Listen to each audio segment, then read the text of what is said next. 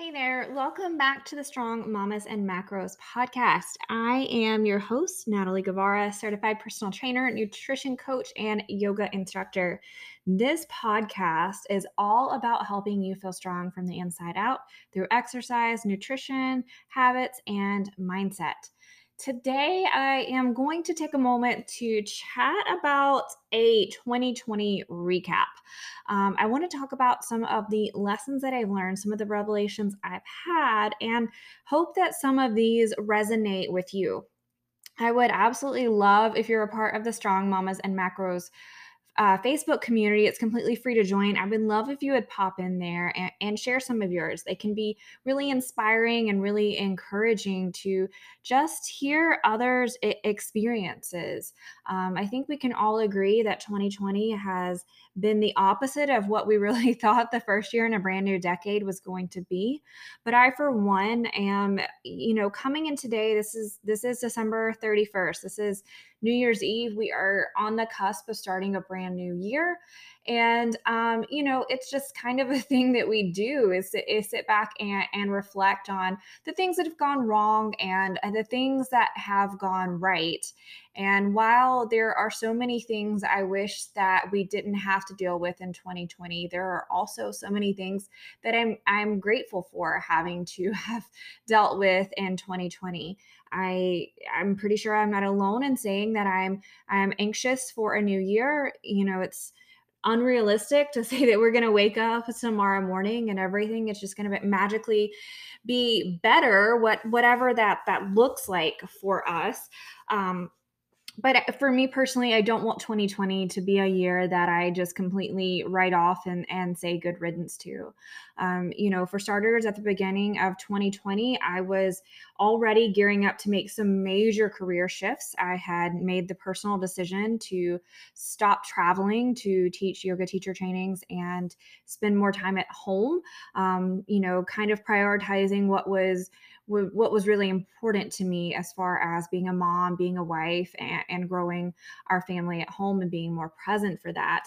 And in the midst of that, I made all these declarations, let's get that word out, as far as how I wanted to go about serving my clientele. I had this grand plan, if I'm going to not travel so much, I'm going to up my service to my clients, and I'm going to serve more clients, and basically sort of took on the mentality that if someone was willing to let me work with them, that I was going to help improve their life. I started out 2020 with the Updog Wellness app, the first iteration of that, which again was not very directional. It was with the mindset of I can serve everyone, I can help everyone. And that's where I started throwing all my energy to way in the beginning. And hindsight, that was a huge energy suck to really believe that I could throw my energy into all of the places and essentially serve all of the people. And, when I reflect back on 2020 and the things that I did wrong, I definitely felt like that was wrong. It's definitely not something I do anymore. We did close down that app this month. As we go out of this year, we kind of transitioned out of that as I sort of got really clear on who it is that I serve and who I can help really, really well. But in trying to serve everyone and trying to help everyone and trying to provide content for everyone through the app, through YouTube, through teaching yoga classes, it took me a while, but I really realized, in addition to sucking my energy out, I wasn't serving my clientele to the best of my ability. And that's one of the huge lessons that I really did learn in 2020 that I am very excitedly taking with me into 2021.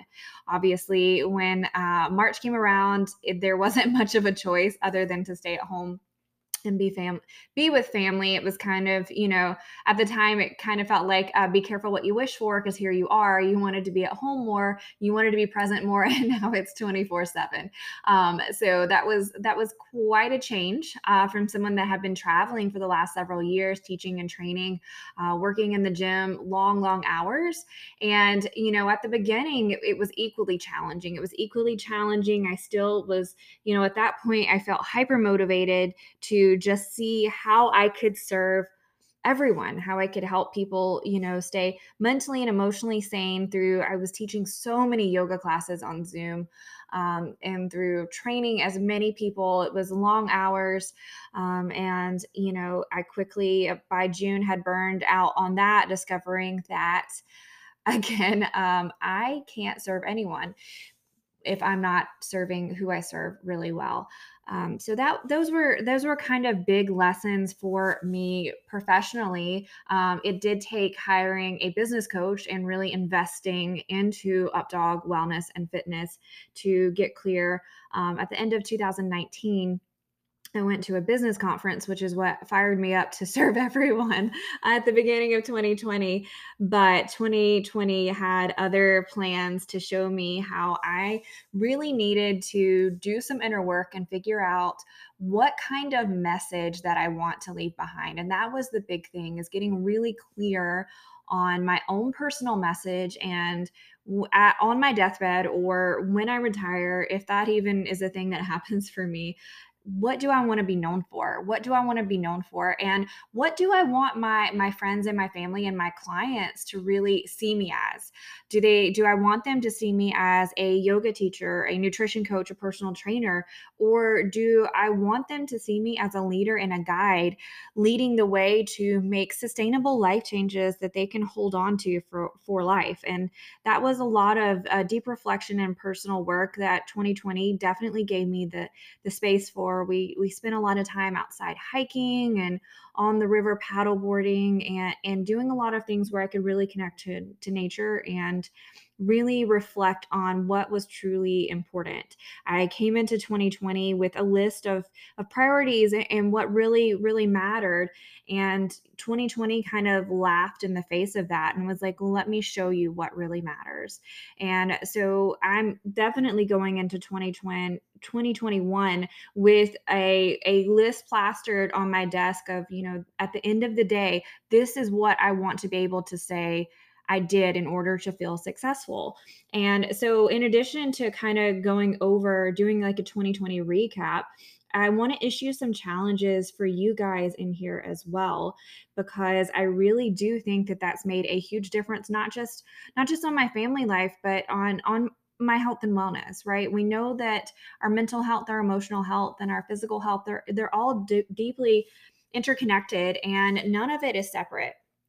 And so getting really, really clear on what you want to go to bed, what you want to lay your head down on, being like, this was a measure of success for me. And it's different for everybody. I feel it's really important to get a hold of that, because as we go into 2021, new year, new you, there's so many, you know, friends, family, media that are going to tell you what your measurement of success should look like, should feel like. And at the end of the day, you're the only one that can define that. So at the end of the day, what do I want to feel like I've done really, really well? Because especially if you're a mom, maybe you're a new mom, you might have figured out pretty soon that you can't do it all. You can't do it all. And this is something that I honestly, going into 2020, felt that I was immune to. I felt I could serve everyone, and I felt that I could do it all. And so I'm very humbled coming into 2021, being like, you know what? I can do a lot, but I can't do it all. So at the end of the day, I want to be able to lay my head down and say, I loved my husband well. I was present with my children. I loved them well. And the women that I serve know me as someone that hears them, that supports them, and wants to see them succeed. And that's it. That's the three things that I need to know that I have done really well that day in order to feel like a success. And you know, from some perspectives, I can look at that list and be like, wow, that's a lot for one day. But compared to what I used to have on my to-do list, it's like, wow, that's it. That's what I need to do. And when I get super focused on the simple things, kind of like if you listen to episode 21 this week, where I talked about, you know, having a focus word or a power word, how can I take actions that align me closer to those things? So example, since this is a podcast focused on, you know, strength training, nutrition, and things of that nature, when I take actions to plan for my clients, or when I coach my clients, or when I support my clients, I need to ask myself, are the actions and the thoughts that I am taking ones that bring me closer to making sure this client feels seen, heard, and supported, or further away from that? And that's a question that I ask for everything. And so I really got really clear on how I can help women. And I learned that through what I believe, through what works for me, through what I practice, that I don't serve women that are interested in dieting all the time, that are interested in being hungry, that are interested in restricting themselves, that are interested in shrinking themselves. I only want to serve, and I only serve well, women who want to eat more food, break up with the dieting cycle, want to feel seen and heard, want to feel empowered and confident, and want to feel strong while achieving the results. These women want to eat more food, work out less, and have better results. And those are the people that I serve really, really well. And so at the end of the day, I can look back on everything I did and check, you know, I still like to check boxes and check the boxes. Did I love my husband today? Great. I was successful. Was I present with my children, and did I love them well today? Great. I was successful. For my clients and my professional life, did I see them, hear them, and support them? Great.